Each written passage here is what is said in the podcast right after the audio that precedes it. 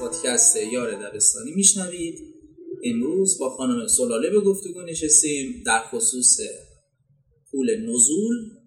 داستان حامد رو می‌خوایم از زاویه دید خانمشون هم بشنویم. لطفا خودتون معرفی کنید و به گفتگو بشینید.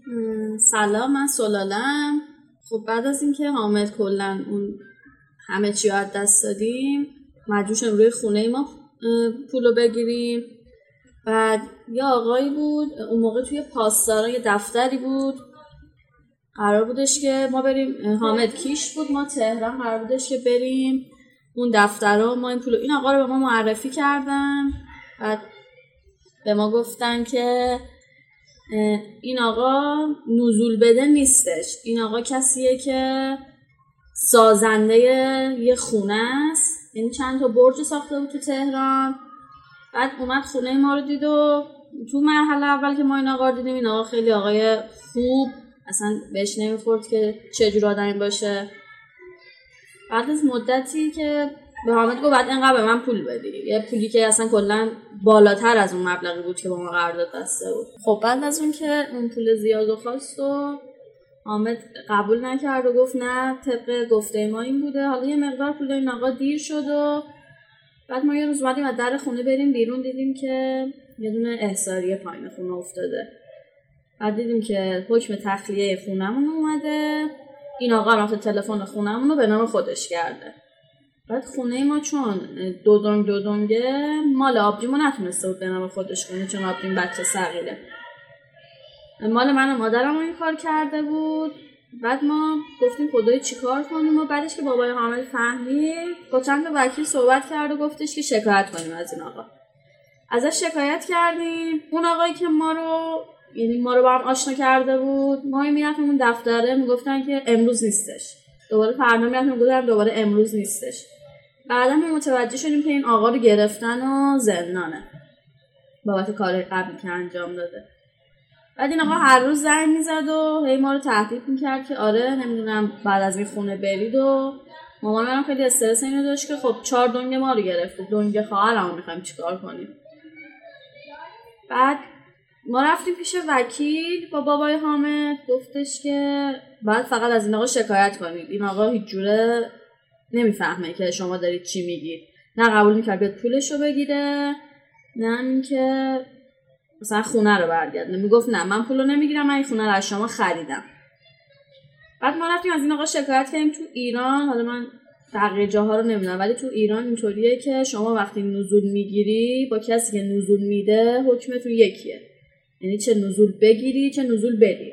جفتش یکیه و شکایت ثبت نمی‌کنن هر جا که شما برید. ما انقدر دادگاه کلانتری این و کلانتری اون ور بعد برید آگاهی شاپور.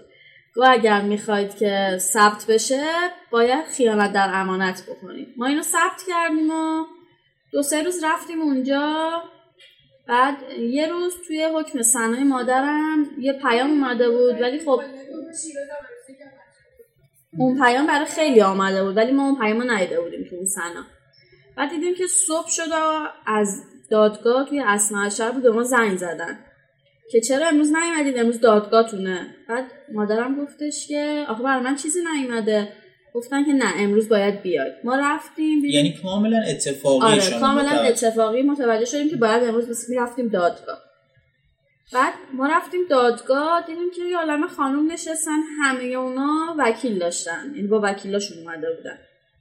بعد مادرم که ما که رسیدیم اونجا نشستیم بعد حدودا نیم ساعت به ما گفتن که برید داخل. بعد یه دونه آقایی بود مامور کلانتری بود. پشت در وایساده بود. منو که نمیذاشم برم داخل چون من حتی اون برگه هم که نوشته بودم فقط به نام مادرم نوشته بودم که مادرم از اون آقا شکایت داره. چون دو نفرمون نمی‌تونستیم ازش شکایت کنیم. بعد مادرم رفت تو موقعی که اومد بیرون دیدم که یه خانم و یه بچه هم بود. حالا وسط این بهتون بگم بیرون بودن. این بچه میگو من خیلی دوست دارم پدرم الان ببینم. بعد چرا این کارو با مردم کرده. حتی زنش و بچهش هم خیلی ناراحت بودن از این موضوع. بعد ما موقع نمی‌دونستیم این کیه این خانم و این بچه کیه پشت در. و من مادرم از در اومد بیرون و داشت گریه می‌کرد. بعد گفتم چی شده؟ گفتش که آقای فلانی با دستبند و پابند توی این دفتره. بعد گفته که من این خونه رو از شما خریدم. بعد بقیه ما بقیه پولم من به شما سکه دادم. بعد مادرم هر چی گفته گفته نه من سکه دادم. این آقا چهار تا وکیل عوض کرده بعد وکیلاش هم هر کدوم میومدن گفتن نه به این خانم ما سکه دادیم. بعد ما اونجا متوجه شدیم که این آقا هشت نفر رو سرشون کلا گذاشته همینطوری. حالا آخرین نفرشون ما بودیم. یه خانم پیری بود اونجا که پسرش دو سال بود از خونه بیرون کرده بود به خاطر اینکه پسرش نزول گرفته بود و آدرسی که ما از این آقا داشتیم آدرس همین خونه همین خانومه بود در واقع یه تکنیک بود با پول آره. نزول وارد گرفتن خونه ها میشه آره. بعد ما به ما گفتن که باید یه جوری ثابت کنید که شما این به شما پول نزول داده و ما مجبور شدیم بریم همون دفترخونه که کارا رو انجام دادیم اون دفترخونه هم قبول نمی‌کرد که ما یه برگه بده چون اینا فقط یه دونه دفترخونه داشتن که کاراشون اونجا انجام می‌دادن. بعد ما انقدر رفتیم و اومدیم دادگاه نامه ما دادگاه نامه رو بدید بهش بهتون مشخصات اون کسی که پول واریز کردید و بده. اون آقا که اولین نفر بود رابط بود اون آقا این پول رفته بود به حساب پسرش. بعد اون مقصر شده بود. این آقا هم که به ما نزول داده بود مشخصات اینم گرفتیم برای دادگاه بردیم. بعد می‌گفت اون آقا خیلی اصرار داشت که بگه من ما بقیه پول رو به اینا سکه دادم. پول ندادم. من به اینا سکه دادم من این خونه رو خریدم. بعد دادگاه بهش گفتش که تو حاضری دست زیر رو قرآن بگی که من این کار کردم. اون آقا گفت آره. اون موقع آقای رئیسی تازه شده بودن رئیس قوه قضاییه. یک سوال. گذاشت؟ نه. یعنی اون کسی که قاضی ما بود قبول نکرد. گفت تو داری دروغ میگی. تو قشنگ تو وقتی سر هفت نفر رو کلاه گذاشتی این یه نفرم قطعی کردی. بعد ما خونمون دوربین داشت. گفتش که من نامه میدم برن دوربینا رو چک کنن ببینن که آیا تو به این خانوم سکه دادی یا نه. اول از اون سوال کردیم تو کجا سکه رو دادی؟ اون گفت برام دم خونهشون سکه رو دادن بعد اینا گذشت و این آقا رفت زندان و ما منتظر شدیم که یه حکمی بر ما بیاد. یه حکمی بر ما بیاد. حکمی که اومد ما دیدیم که حتی از اون پولی که ما باید به اون آقا با اون آقا طی کرده بودیم که بهش بدیم باید کمتر هم بهش بدیم. بعد ما بهش گفتیم که باشه. بیا ما این پولو میدیم.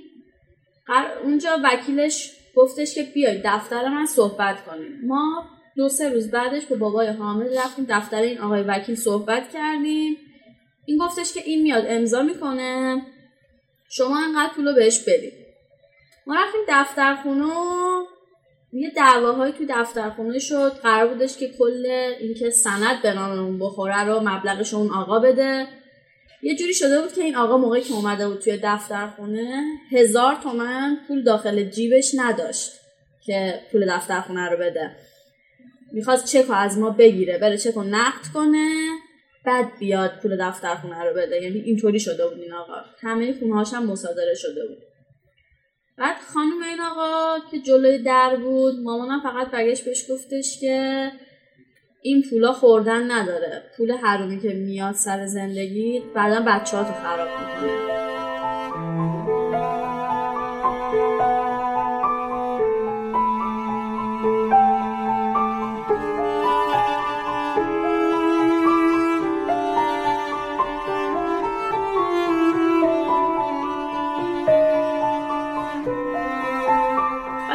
حالا خوردن نداره. ما این چکو به این آقا دادیم و قبول دار شدیم که پول سند و اینا هم خودمون بریم. در صورتی که اون موقع واقعا انقدر ما پول دادگاه رفته رفت آمدمون شده بود به دادگاه به کلانتری به اینور به اونور واقعا یه چیزی شده بود که خیلی جیبمون خالی شده بود. حتی نمی‌تونستیم پول اون دفتر خونه رو بدیم و یادم چقدر می‌شد سند چون دو دو بود نفر یک و خورده بعد پول سند می‌دادیم که می‌شد سه تومن.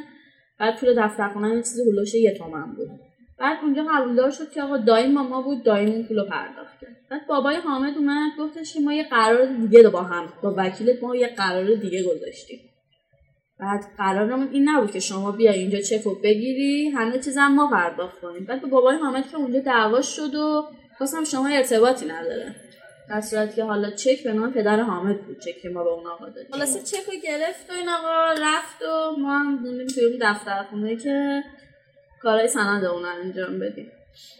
ولی خب توی این مدت واقعا هیچ کدوم خواب و خوراک نداشتیم. داخل ماه رمزون هم شده بود.